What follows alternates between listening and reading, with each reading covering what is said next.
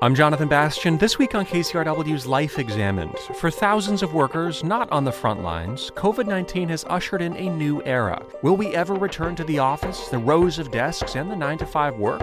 One of the kind of real takeaways of the pandemic has been a number of companies saying we are finally willing to adjust our thinking on the way we work. Offices and our working lives may have been pretty similar for a long time, but this has shaken us up and proven that we can work differently. And later, when work won't love you back author and journalist Sarah Jaffe on why we should expect a lot more from our jobs and not just pay.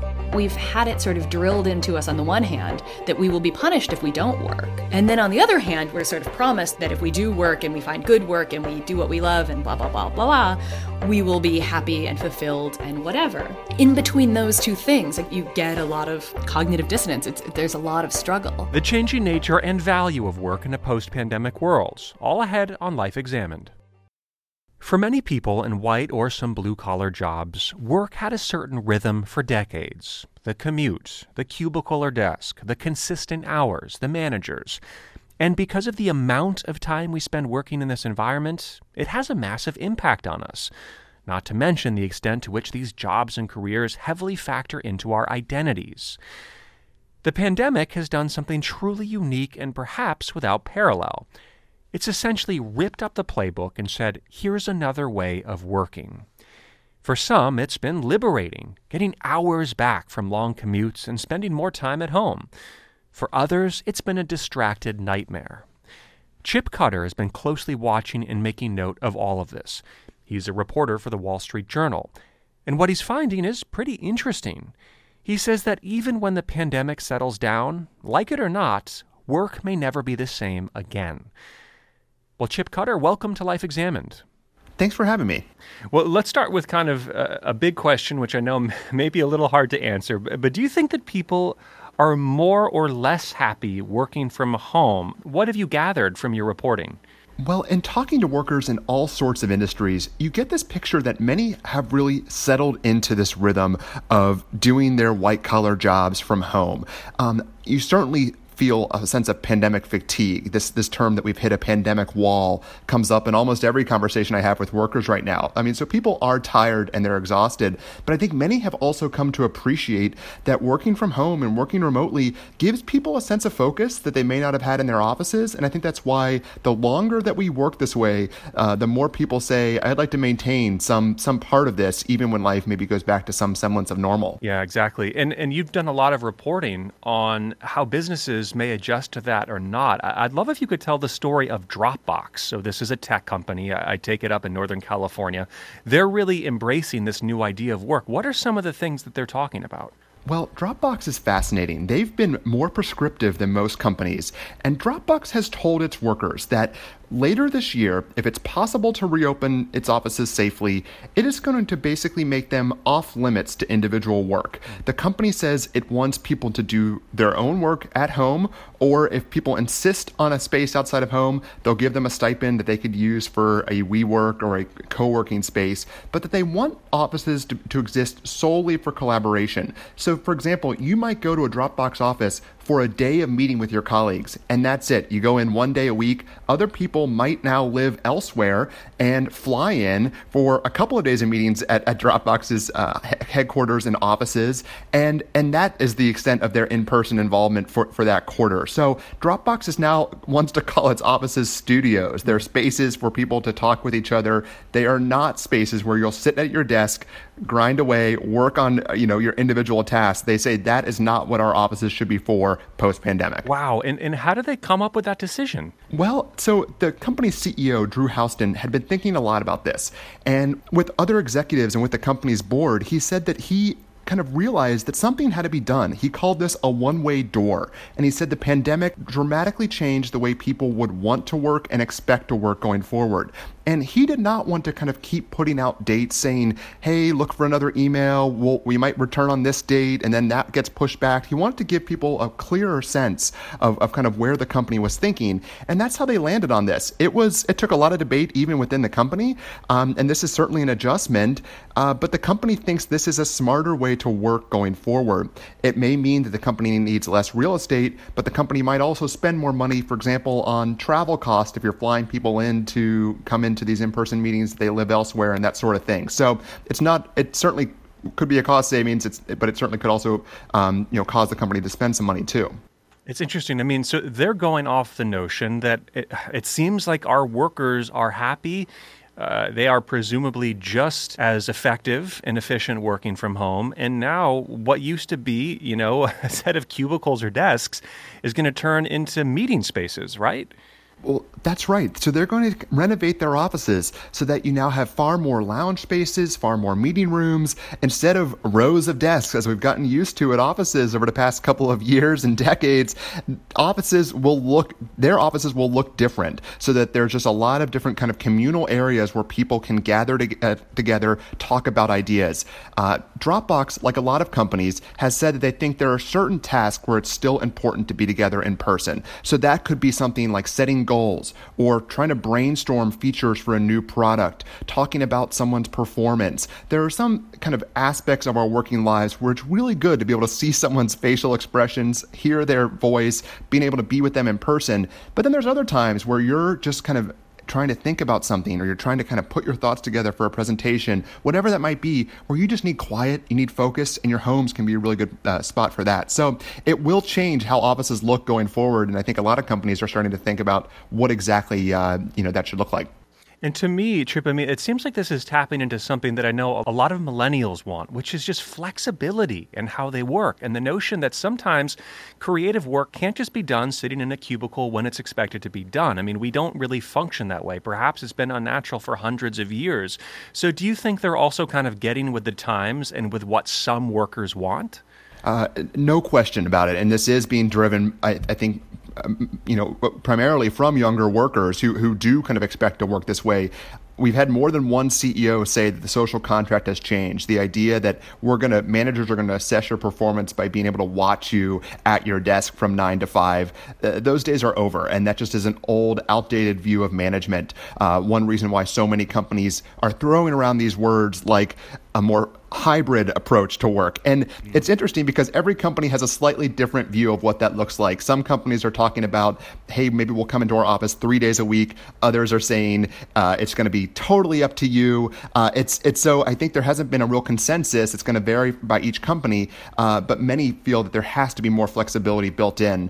Um, I think it's also worth noting though that there are some companies that are telling workers do not get used to this. That mm. you know that we do want you back in the workplace five days a week as you were before. Um, I think inertia can be a powerful thing, and some executives aren't necessarily willing to to kind of grant workers that additional flexibility that some might want.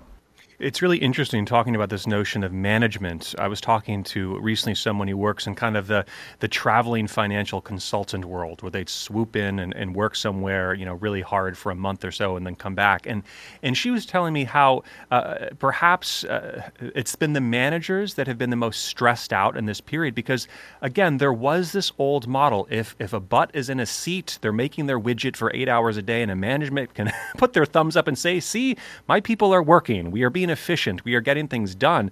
But it's really changing when you cannot see the people that you're employing working. I mean, did that come up in some of your conversations? Absolutely. I'm so glad you brought that up because I think in some ways managers have had the hardest job in the pandemic. They have been taught a certain way of supervising their employees over the years, and they've risen through the ranks largely by being able to see their peers and being able to evaluate their employees in person. Now they're expected to keep their workforce engaged, to rally the troops to keep productivity high at a time when everyone is going through such a difficult period. Everybody is feeling this fatigue, uh, and and managers are there left trying to kind of sort this out. And it's the middle managers, the ones who mm. get no respect even in the good times, uh, right. who are stuck trying to, to sort of figure this out. And so I think a lot of companies are embarking on new management training programs right now, saying we need to retrain our supervisors for this new way of working. Some of it can be as simple as in one on one meetings, structuring those differently uh, for the fact that, that workers are now remote and spending more time out of the office. Uh, but I think a lot of companies feel like they have to get their arms around this, and retraining managers is going to be a priority uh, for the rest of this year. Have there been any studies that show whether or not workers are more or less efficient when they're at home?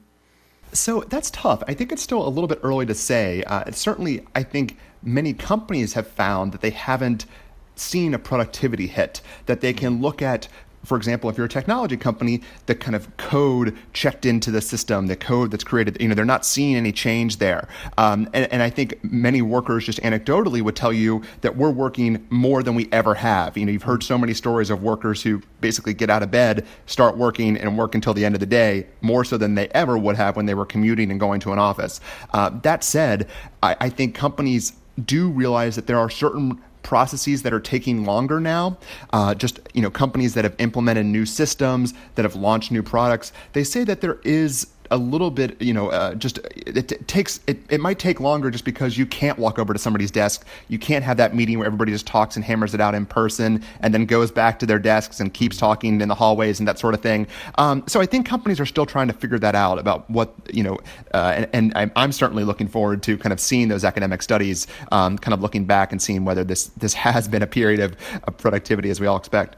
Yeah, and you hit on something there too, which is this question of work life balance within this new workplace. I mean, there is the example that you just said of the person that wakes up, rolls out of bed to their to their desk right next to their bed and clocks in the second they get out. And perhaps those people might have benefited from a commute where they had some time in between work uh, and home. And then you hear the people that say, oh my God, thankfully I, I, don't have to drive an hour and a half to work. I get to go work out. I get to spend more time at home. So I guess, I mean, there, there really are a lot of trade offs one way or another. It's, it's really true. I mean, I think about personally, I used to walk home a long walk from the Journal's newsroom in, in Midtown Manhattan.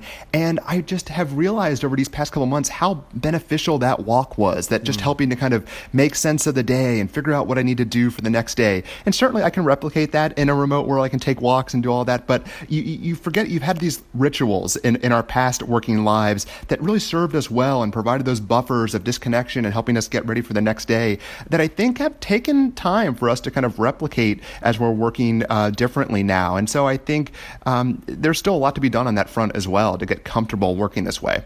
I wonder if we could also talk about this question of let's say workers suddenly have the opportunity to no longer be in an office and they can actually move and be wherever they want to be. Because I talk to a lot of folks who live in these really expensive places like the Bay Area or Los Angeles, maybe even New York, cannot afford homes, would rather be somewhere else, and are saying, hey, why don't we move to a smaller place and get out of here? I know people are trying to move to the mountains or small places in Oregon. I mean, do you think we could see some kind of a migration of workers going to places that maybe um, aren't haven't been as densely populated as we've seen in the past decades?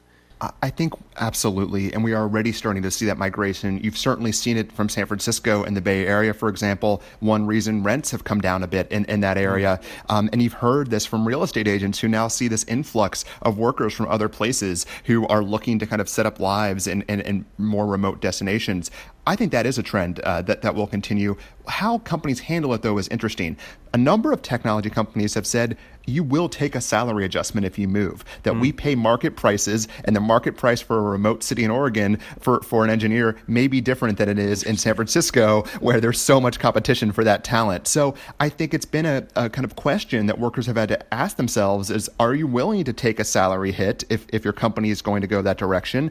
Or would just your quality of life improve in ways that it's worth it, even if you aren't maybe making as much before, but perhaps your cost of living is less, your quality of life is higher, uh, it's, it's worth it. So I think a lot of companies are, are and workers are trying to assess that right now. It's also brought up interesting tax questions. It's brought up question, you know, I think uh, so many HR departments haven't totally been able to kind of grasp how to handle this. Some are asking, telling workers, please just tell us where you're working now. Other companies have asked people to move back to their home locations and mm. said, we need you to prepare for that. Uh, I think that's going to be a big theme this year.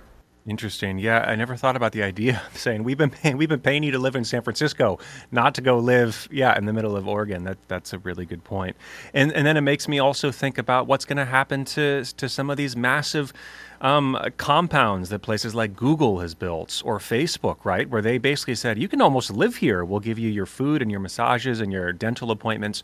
I mean, what, what happens to these really large campuses? And I also wonder what happens to maybe even some commercial real estate places where uh, companies are like, we could downsize that's it. These for for the campuses at places like Google and Facebook have really served as sort of elements of workplace branding. We all can kind of picture those luxurious cafeterias and just the rows of free food, right. all of which has helped these companies attract top tier workers. Um, a number of companies, uh, even beyond Facebook and Google, have said that we may not give up all of our real estate, but as we grow, we don't need to take on more space. And I think that's a real theme. We've heard that from Dropbox. We've heard that from other companies that have said, hey, you know, I can, can keep adding workers without necessarily kind of adding the equivalent amount of real estate. I was talking to a small uh, company in Austin uh, a couple days ago that was saying that they've added 25% more staff. They don't have room for them to come into their physical office anymore, but that's okay, uh, and that they'll figure this out. Um, I do think, though, that there, that there will these physical spaces in Silicon Valley will remain in some forms. Perhaps they don't grow, perhaps they shrink a bit. Um, but you've seen Facebook, for example. Uh, Mark Zuckerberg, when he announced a real kind of uh, his vision for remote work and how the companies, um, you know, was thinking about work changing. He said, for example, that some workers it would make sense for them to be in the office, and he hinted at, for example, more junior level employees. You can think about the employees who would benefit, for example, from kind of closer relationships with their managers, mm-hmm. from kind of learning from their peers. We think about how we learn on the job, and so much of it happens by osmosis, by just hearing hearing peers across the room or hearing people in meetings. I think all of that can be tougher to do remotely. So there will certainly be a function for uh, in person work. Um, I think it's also interesting. We brought up the food. We've seen kind of some of the big corporate cafeteria providers. Sodexo is one of them, the food services giant um, that has catered some tech cafeterias.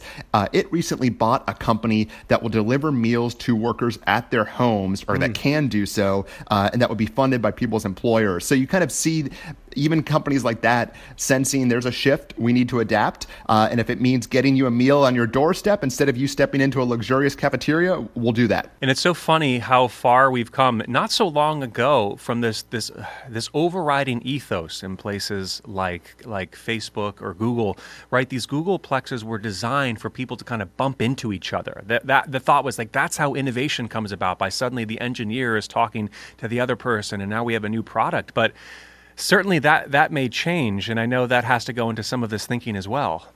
It does. I, those those kind of uh, you know opportunities for kind of you to just see someone in the hall who you might not set up a meeting with them, but suddenly you had a five minute chat by the coffee machine that helped you kind of uh, get through a problem or enhance a product. That was built into the fabric of these companies.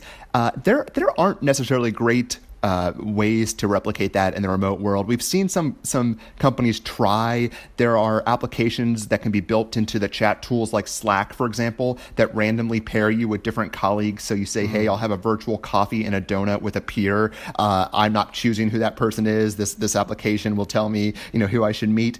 And, and so we've seen some companies go that route. I think uh, it's a mixed success. Some people enjoy it, others find it a little bit, uh, you know, kind of burdensome to have just some random meeting put on your calendar and yeah. then have an, another Zoom meeting uh, throughout the day. So I, I, don't know. There's not a great kind of, uh, you know, way to kind of recreate that in, in the virtual world. Yeah, that makes sense. Well, you've also written a bit on new technologies which are evolving to help remote work, to help maybe Zoom fatigue, or to make things just a little bit more palatable at home as we spend all these hours there. What are some of those? Well, so you see companies uh, trying to make this better, and so it, part of it is is even non-digital. So companies giving people the, the flexibility to not appear on camera, for example, or saying we will not schedule any meetings before 9 a.m. or we'll give you some time off, off on Fridays. Adobe, the technology company, has done that. Uh, but we've also seen kind of companies develop different algorithms uh, to, to determine who should get access to physical space in offices, not wanting to put that burden on managers. So it's almost uh, companies wanting to protect people's egos because as offices do reopen, there's limited space. And so mm-hmm. nobody wants to be told they're not an essential uh, part of that company. We don't need you back, uh, but we might need one of your peers back. And so you've seen companies kind of develop tools that help to do that. So it's not a manager necessarily delivering that feedback, but it's an algorithm that helps to determine who should come back first uh, and, and who's ready to come back, which workers are willing to come back, um, and, and then kind of companies uh, going from there. You know, and I think right now we, we've been talking a lot about tech companies. We've been talking a lot about kind of more more white collar workers, and I wonder if any of these changes will impact frontline workers or people doing essential work, or are those those systems just stuck where they are? What do you think? I'm so happy you brought that up because uh, I think it's it's we talk so much about work is changing. It really hasn't necessarily changed that much for those who have to be on the front lines of healthcare mm. or in food service or in grocery stores people that we've really depended upon uh, throughout the course of this pandemic. Um, and, and I and I think we haven't seen as much of a shift there. Uh, certainly, you know, you've seen companies experiment with different ways to compensate these workers and, and to kind of give them hazard pay, which has you know been something that some companies offered early on and dropped later. So uh, you, you know, it's it's I think so much of this conversation has split on you know uh, along the lines of you know white collar workers versus those in person, and we just haven't seen uh, that kind of innovation or that kind of thinking about how kind of uh, frontline work may change going forward.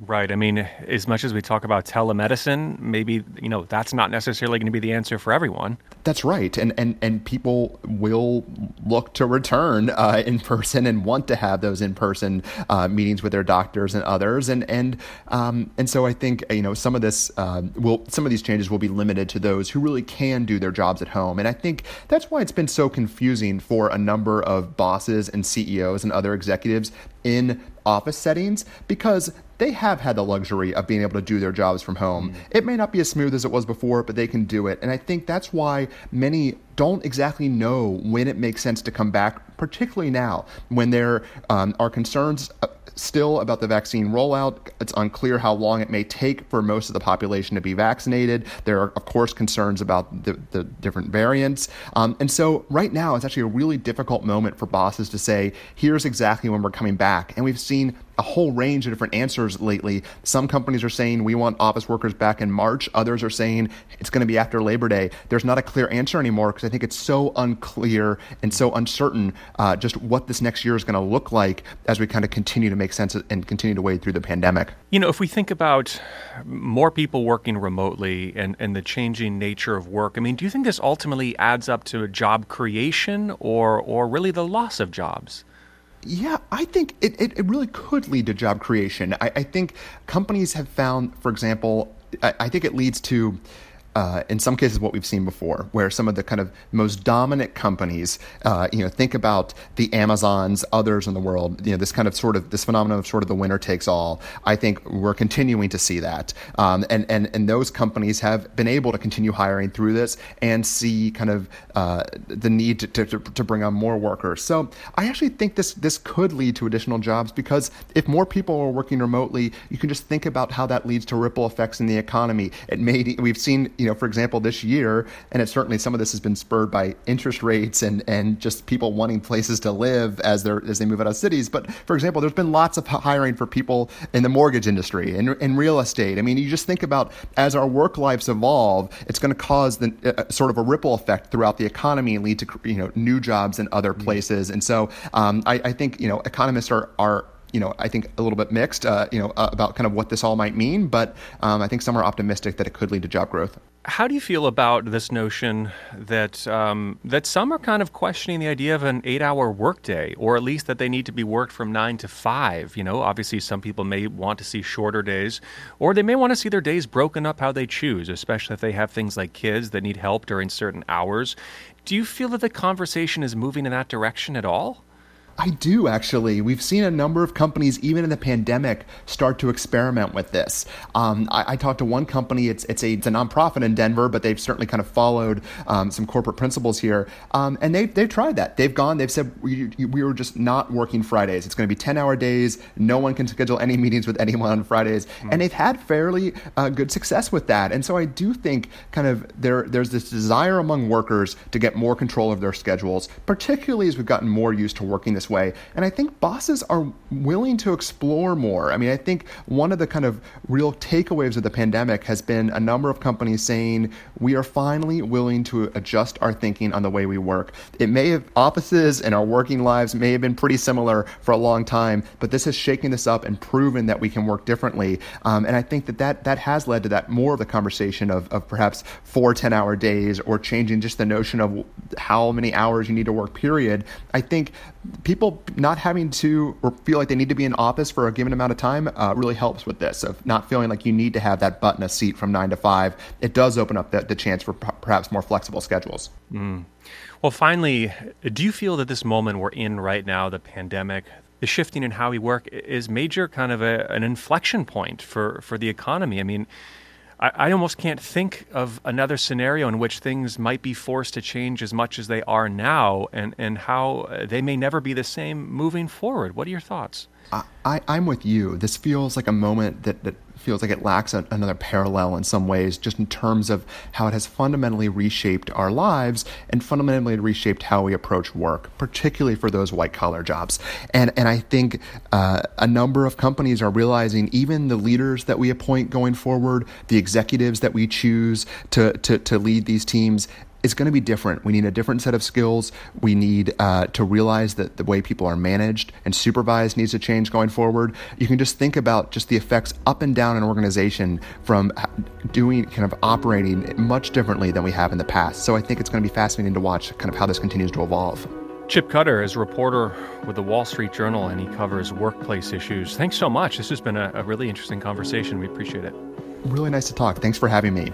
Still to come, do you really love your job or is it just a means to an end? Our next guest suggests it's time to break free from the shackles of work, and her solution is work less and demand more. That's coming up on. Introducing the KCRW donation car, designed to be recycled. This first of its kind vehicle will save you time, space, and hassle by disappearing Enjoy the luxury and comfort of turning your underused car into a donation worth hundreds, even thousands of dollars. The KCRW donation car, already in your garage, driveway, or on cinder blocks outside your house. Act now at kcrw.com/cars. Life Examined. I'm Jonathan Bastian, back with Life Examined on KCRW.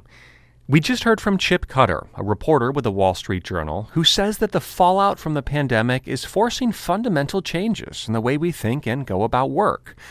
But is there something wrong with how we value work and how we've allowed it to define such a big part of our identity and happiness?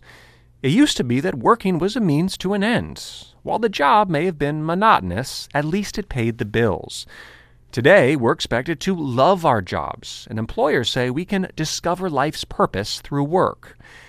In her latest book called Work Won't Love You Back How Devotion to Our Jobs Keeps Us Exploited, Exhausted, and Alone, author and journalist Sarah Jaffe argues that job satisfaction is a meaningless slogan. America's workers are getting shafted. They struggle for fair pay and have few guaranteed rights, especially when it comes to maternity leave, sick or vacation time, or health care. Well, Sarah Jaffe, welcome to Life Examined. Yeah, thank you for having me. Let's kind of go back into some of the history of this. Um, I mean, w- we all have grown up, I think, recently with the notion of loving your work and it's got to be your passion. But I think we also know that this wasn't always the case. So if, if you were to take us back maybe to our grandparents' generation or even further, Talk about how work has evolved over the generations, because it's a big part of your book. Yeah, I, you know, at the beginning of this book, I sort of try to go back to like the earliest moments in human history. Like, yeah. hmm, how did we actually evolve like the gender relations we have now? And then how did that shape the working relations we have? And, you know, I think it's fundamentally important to sort of understand the beginnings of, of wage labor as a thing, as opposed to different ways that humans have worked over the course of human history. Right. And the way that, you know, it shifted from something you would be doing that maybe you still didn't really control if you were, you know, a serf in feudal times to something where you left your house and you went to a job and you got paid for the amount of time that you worked at that job whatever that job might be and then you sort of went home and the beginning of this distinction between sort of work and home and all of these other things that we assume are natural and then have of course all been upended on us during the pandemic. So you know that that history has gone through a bunch of shifts. The way that people were expected to relate to work you know, at first they weren't particularly expected to like it. You just didn't really get a choice. Mm. And then through sort of centuries of struggle, really, we got to a place where you weren't still necessarily expected to like the job that much, but at least we'd come to a period that, you know, people like me referred to as the, the, sort of Fordist compromise, where you had this thing that scholars have called like the industrial work ethic, where, you know, you go to work probably in a factory or something like it for 40 hours a week, give or take. And if you do more than 40 hours a week, you get paid overtime and you get decent benefits. You get health care, you get some vacation time, you get a weekend. And that's the trade off for going to work. It's not that the work itself is going to be exciting and fulfilling, it's going to be that it allows you to have a decent life when you're not working. Right. And the decline of that kind of labor, right? The the shift away from industrial work which happened for a variety of reasons, right? Everything from sort of outsourcing that work to places that can do it for less money, to the automation of some of those jobs, to just the shift away from um, that model of production. So even when it's done, it's sort of done differently than it used to be. That meant a lot of changes for the the industrialized world. It meant a shift away from sort of one wage for the family to women entering the workplace in mass. Um, and it meant a lot of questions about, you know, whether this work is fulfilling what people had wanted from it um, that were beginning to be raised in the 1960s and 1970s sort of get absorbed into this changing moment of capitalism.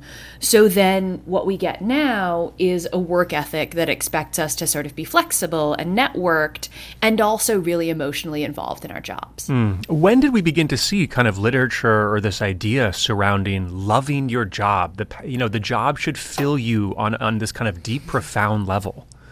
Yeah, so the broad spread of that kind of ethic is fairly recent. It comes about in, you know, the late 70s, early 80s, really expands in the 90s and the 2000s. But, you know, the the way that I tell the story in the book is I actually trace it through some of the kinds of work that people have been expected to love for a really long time. Mm. So I base the two halves of the book one in the sort of unpaid work done in the home, which is historically mostly been expected to be done by women and done out of love rather than for money. And then on the other side, the sort of idea of the creative artist the person who's doing this thing that isn't really work. It's creative, it's joyful in itself. And so you're supposed to be sort of incredibly dedicated to your creative process, whether or not you make money at it and the way those two narratives have actually expanded into a lot of what we think of as sort of normal paid work now. Mm. Let's start with the with the question of gender here in women's yeah. work. I think this is fascinating because you talk about really, I mean, uh, the nature of a schoolhouse and teaching, mm-hmm. and I yeah. mean, I think these days things like nursing, for example. Mm-hmm. Um, where does that story begin?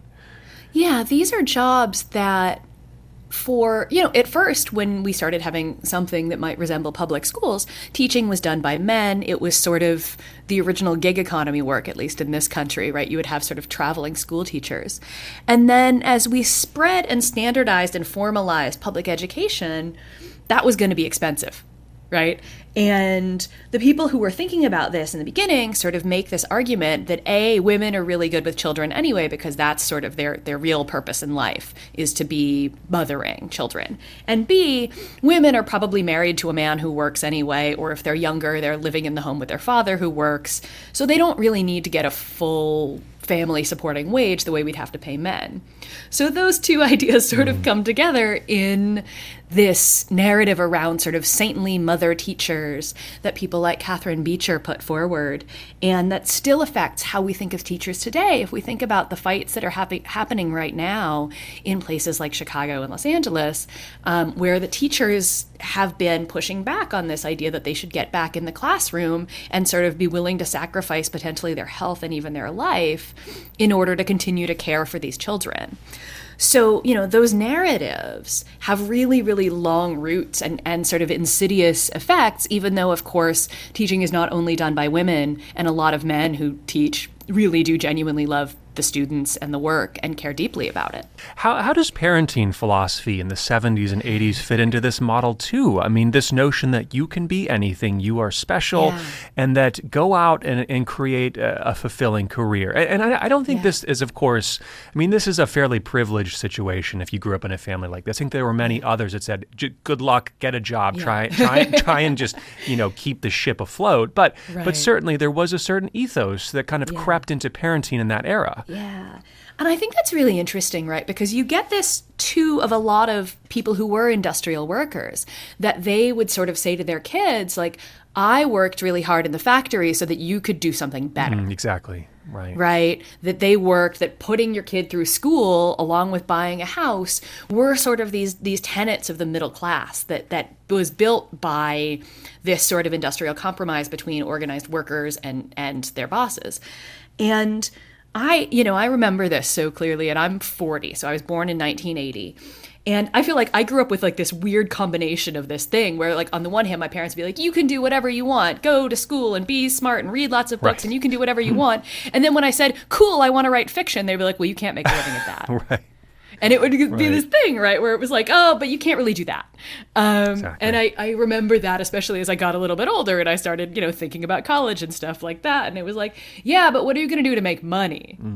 You know, and it was there. There was always that awareness of that tension between wanting really badly to raise kids who believe they could do anything and also being aware that you can't actually do anything. Right, right. And and I wonder now as a result we're kind of left with a bunch of mixed values in the current moment. One is that you should still buy a home and the other is that mm-hmm. you should still find a way to support yourself consistently.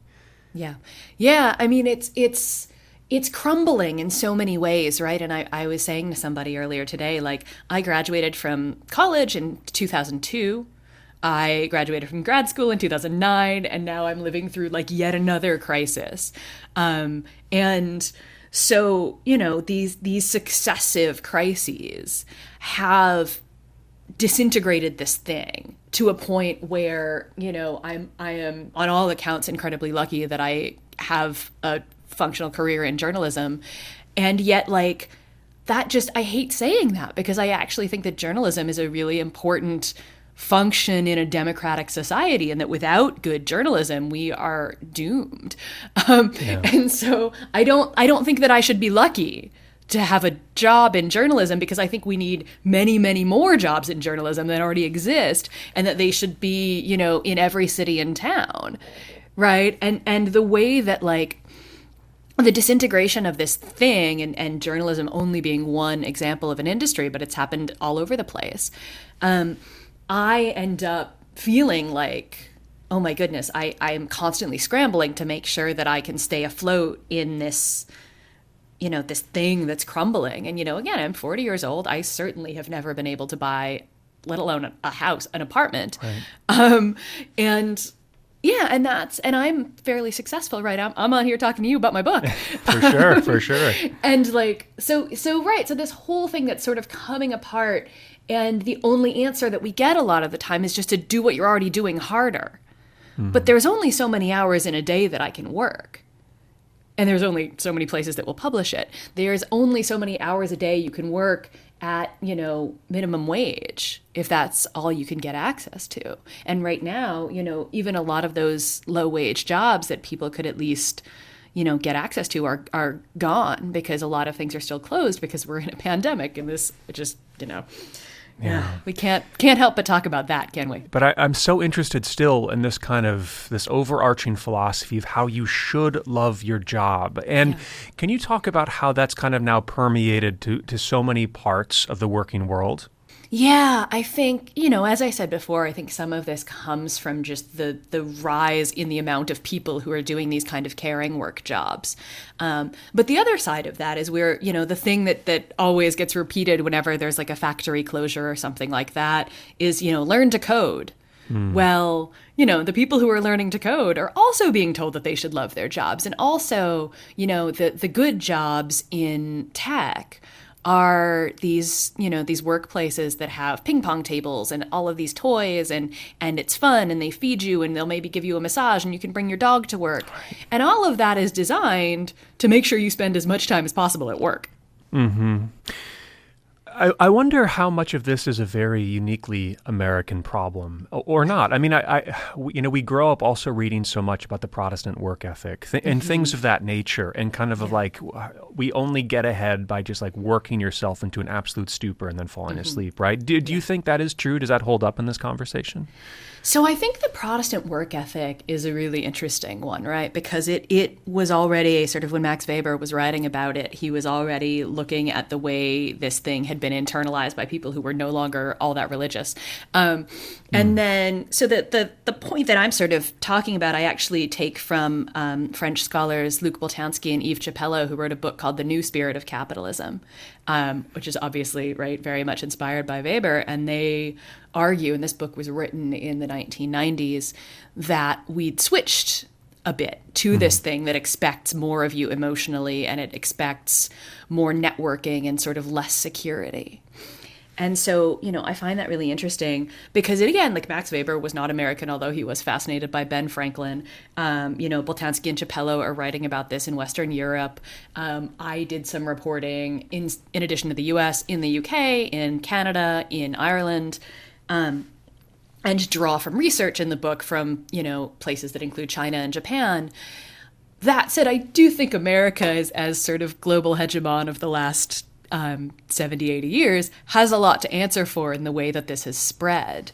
And we, in many cases, we have, you know, the worst workplace laws in most comparable countries, right? In sort mm. of advanced industrial economies, we are the only one without, you know, national health care. We're the only one without paid uh, parental leave, you know, mandated by law. We just have, you know, the Family and Medical Leave Act, which entitles you to unpaid leave, which basically just means your boss can't fire you if you have a baby.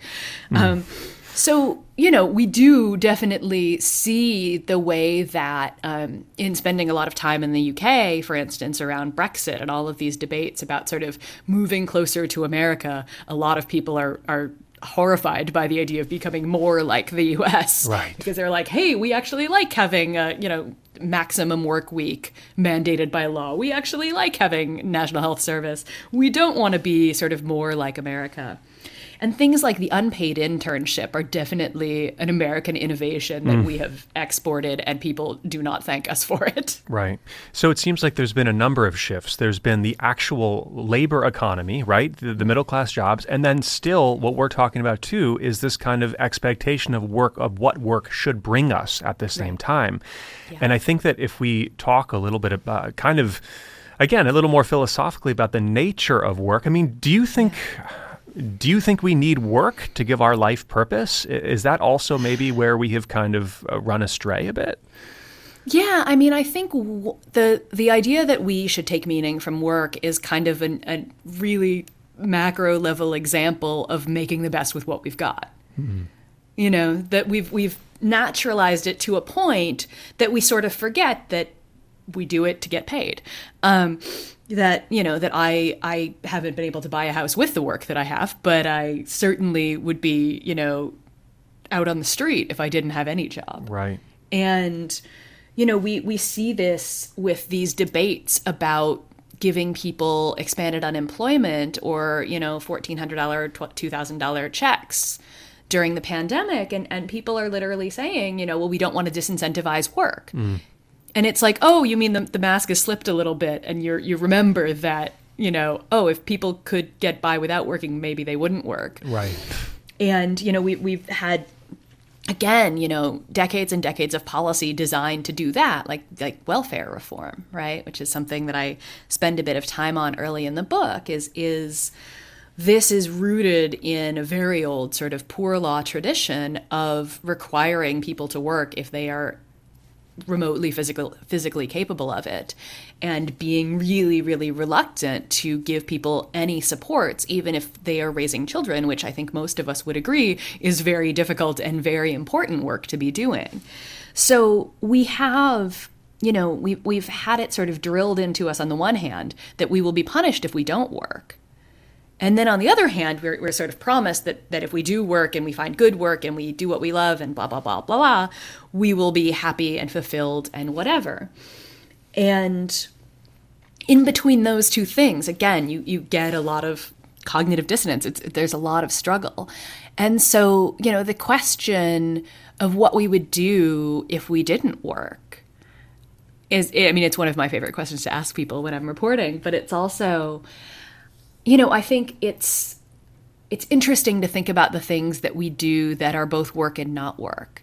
Child you know spending time with children being one of them. But also you know i'm a writer. When people ask me what i would like to do if i didn't have to work for pay i still sort of talk about writing. I just like want to write a novel and not have to worry about mm. whether i can sell it. You know i want to write creative things and and be able to experiment and not sort of worry that i won't get paid for it. And you know the the joke about lockdown is everybody sort of started baking bread right. right. Um, but these are things that, again, like a lot of people bake bread for a living. That's a job. Bread gets made in factories, in, in artisanal bakeries, in all, you know, scales in between. And then also we make it in the home because, you know, it soothes us. Um, I have certainly done a lot of lockdown baking. You're so, not alone. You know, yeah. Yeah. Yeah. Yeah. yeah. And right. so the question of like, what is work is actually a really interesting one, right? That like, do we need as humans some sort of activity that feels purposeful and meaningful? I think so. Does that need to be wage labor? I don't think so. Right. Right. So I mean, do you find that there's some some nobility or wisdom in in reaching back to some of these older values of of work that had boundaries and work that had benefits and work that had time constraints to it? I mean, mm-hmm. do you think there needs to kind of be some kind of larger kind of thinking shift to to to frankly kind of an older way of doing things? I'm I'm leery of nostalgia because you know the older way of doing things was that men went to work sure. and women stayed home right. and and certain people did not get paid a wage at all for what they did. So um, you know I, I don't I think that the sort of make America great again nostalgia has not led us anywhere good. That said, I do take a lot of, of inspiration from periods of labor history where the thing that drew workers together across a vast, you know, disparate number of different kinds of work was a demand for shorter working hours. Mm. And these sort of demands where people, you know, whether they were working in a, you know, a sawmill or a, you know, clothing mill or a, you know, they were a blacksmith or whatever, like the demand that we would like to spend less of our day under the control of the boss and more mm. of our day doing what we want to do. The, the slogan of the eight hour day movement, right, was eight hours for work, eight hours for sleep, eight hours for what we will.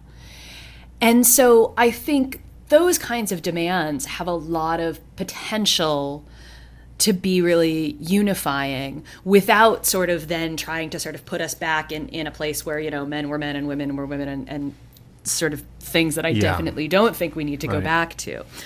So, you know, there are lessons in these past struggles, I think, for how we think about and understand our relationship to work that don't require us to say, like, oh, it was better in, you know, 1945.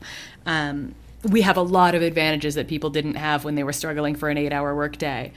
But we also have a lot of technological advances that have, have improved productivity immensely.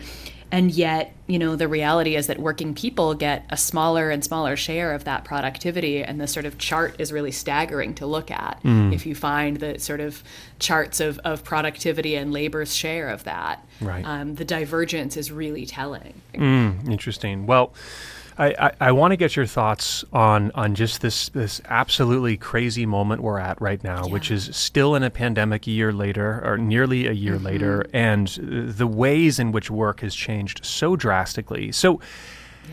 How does this all kind of fit into the story of work? We are, you know, so many folks are at home. They're finding that they can mm-hmm. work from home. I mean, the whole notion of remote work has changed. Yep. What are your thoughts on all of this? Yeah, we've sort of been split into kind of three broad categories, right? There are people who are still going to work every day, the essential workers, whether they're in healthcare or, you know, food service, the person at the grocery store downstairs when I go buy groceries, you know, that's one group. then there's people like you know you and me presumably who are doing the work we were always doing but from home and mm. i was a freelancer so i was working from home before all of this so it hasn't even changed that much for me um, other than i can't go out and do reporting in person nearly as easily and then there's people who have lost their jobs sure and we have like a massive number of people who have just been thrown out of work and for a little while, you know, when we had expanded unemployment and the first round of, of $1,200 checks went out to people, you know, being out of work temporarily wasn't actually that bad. And then, of course, all of that expired, and now people are, are really desperate because, you know, Congress is still fighting about what we're going to get next. And mm. it's, yeah, so so that question again, it's that thing of like, well, if you were out of work but you were getting, you know, eight hundred dollars a week or whatever, plus, you know, a fourteen hundred dollar check and you're actually like doing okay for a little while then being out of work might not be that bad and it's certainly much better than than having to go to work and you know risk your health. If you are working from home and you're me and this is kind of a habit that you've gotten into um, over a long period of time and i live alone uh, my working life isn't like drastically worse than it was, but good lord, I have not left my house in three days. Yeah, you know, right. I have not talked to another human in person in a while, mm. and so you know the things that actually made life meaningful outside of work being gone actually weirdly makes work more stressful. Mm. I find I find myself like so much more emotionally invested in this thing, which is particularly funny, right? Because the thing that I'm doing right now is promoting this book about how you should not be that emotionally invested in your work. right. Um, right. so I am the thing that I write about. And you know, and then just the the real dangers of work that used to be I talked to a, a person who worked at Sephora, you know, the makeup company early on in lockdown, who was worried about, you know, when the job reopens. And they were like, you know, this was a pretty good job before. Didn't pay that great. It was a retail job, but it was a pretty fun retail job. I got to put lipstick on people and, mm-hmm. and you know, that was cool. Um, and now, you know, they said, I don't want to die for lipstick. And like, that's just really striking, right? Mm-hmm. That like, this thing that that again was it wasn't a great job, it wasn't the dream job, but it was a, a decent way to make a living before. Yeah. And then it becomes something that you're terrified of. Mm-hmm. And that I think is is the place where like everything you know all of our conversations about essential work and what is essential work and our sort of recognitions around essential work and i was thinking earlier of the workers at a ge factory in Massachusetts who, you know, went on the picket line and demanded that instead of making airplane parts that they were making they wanted to make ventilators because they said you know this is this is important and these are necessary and this is we want to do what we can do to do life-saving work right now. And i thought that was itself a really interesting statement on work and meaning that they were suddenly thinking really hard about like the thing they were producing and going like maybe the thing we're producing isn't the thing we need to be producing. Maybe we would feel much better about continuing to go to work in a pandemic if we were making things that would save people's lives from that pandemic. Right. Well sarah jaffe thank you so much for the time today. This is this has been a fun conversation and very illuminating. We really appreciate it. Yeah thank you so much once again, that was journalist Sarah Jaffe. She's the author of the new book called Work Won't Love You Back How Devotion to Our Jobs Keeps Us Exploited, Exhausted, and Alone. Well, that's all for today. The producer of Life Examined is Andrea Brody. You can listen to this and other episodes on your favorite podcasting app. And while you're there, leave us a review. Tell us what you think. To learn more about our guests and this topic, check out our webpage. That's kcrw.com slash lifeexamined. I'm Jonathan Bastian. Thanks again for joining us. We'll see you next week.